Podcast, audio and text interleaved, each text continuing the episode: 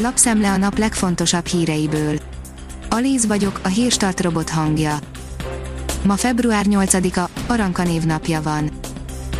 A 24.hu írja, tűzoltó munkával megy a készülés az érettségire. A kormány tervei szerint az idén a megszokott rend alapján szervezik meg az érettségiket, egy gimnáziumban és egy szakképzésben tanító pedagógussal többek közt arról beszéltünk, mi okozza jelenleg a legnagyobb nehézséget.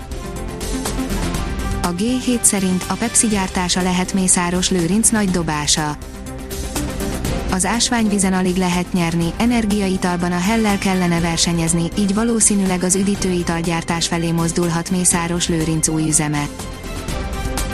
A privát bankár írja, tovább tarthat a pénzszórás, a fukarállamok sem akarják meghúzni a gyeplőt hosszú évekig megdönthetetlen montraként szajkózott költségvetési fegyelem és az eladósodottság megállítása a koronavírus járvány miatt margóra került, és úgy tűnik, ez továbbra sem lesz a döntéshozók fókuszában. Ketten börtönbe is kerültek a járványvédelmi szabályok megsértése miatt, írja az Infosztárt. A bűnügyi statisztikai rendszerből az is kiderült, a bírságok mekkora százalékát fizették be eddig. Növekedés oldalon olvasható, hogy virágzik a fekete kereskedelem, a hamisítók a járványon is dollármilliárdokat keresnek.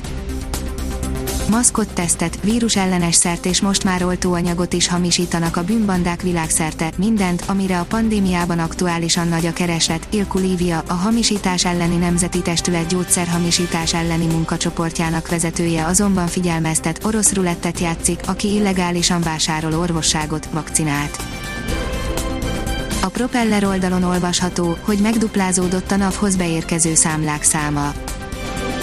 Tavaly decemberben hétköznaponként átlagosan 1 millió online számla érkezett az adóhivatalhoz, az elmúlt héten ez a száma duplájára nőtt, csütörtökön 2,3 milliós napi rekord született, vasárnap pedig beérkezett a 200 milliómodik online számla a hivatalhoz, tájékoztatta a pénzügyminisztérium adóügyekért felelős államtitkára az MTI-t az én pénzem írja, személyi kölcsön, a minősítés nem minden.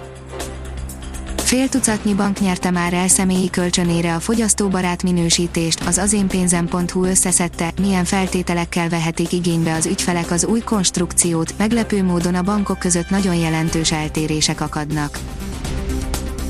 Az M4 szerint megduplázódott a NAV-hoz beérkező számlák száma Tavaly decemberben hétköznaponként átlagosan 1 millió online számla érkezett az adóhivatalhoz, az elmúlt héten ez a száma duplájára nőtt, csütörtökön 2,3 milliós napi rekord született, vasárnap pedig beérkezett a 200 milliómodik online számla a hivatalhoz. A 444.hu írja, a Super Bowl szünetében 5 másodpercnyi reklámidőt vett magának a Reddit, hogy a GameStop sztorit ünnepelje. Azt is megüzenték, hogy a teljes éves hirdetési költségvetésüket elvitte ez az egyetlen mini reklám. A startlap utazás oldalon olvasható, hogy mesebeli téli túraútvonalak Pécs környékén. A túrázás az a sport, amit télen és nyáron, esőben és verőfényes napsütésben, hegyen, de síkságon is érdemes kipróbálni, hiszen mindig más és más kalandokba lehet keveredni. Ajánlunk öt olyan pécsi útvonalat, amiben ilyen borús, havas időben sem fogsz csalódni, de azért légy óvatos, itt-ott csúszós lehet. Brady bebizonyította, hogy tényleg ő minden idők legnagyobbja, írja a 444.hu.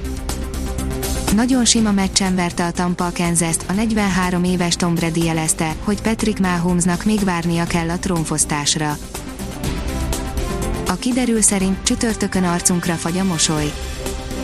Szerda este rendkívül erős hidegfront éri el hazánkat, amelynek hatására csütörtökön folyamatosan csökkenni fog a hőmérséklet, a viharos szél miatt pedig még hidegebbnek fogjuk érezni az időt. A Hírstart friss lapszemléjét hallotta. Ha még több hírt szeretne hallani, kérjük, látogassa meg a podcast.hírstart.hu oldalunkat, vagy keressen minket a Spotify csatornánkon. Az elhangzott hírek teljes terjedelemben elérhetőek weboldalunkon is. Ha weboldalunkon hallgat minket, az egyel korábbi adás lejátszása automatikusan elindul, beállíthatja, hogy az összes korábbi adás, vagy csak az aktuális tematika hírei következzenek. Köszönjük, hogy minket hallgatott!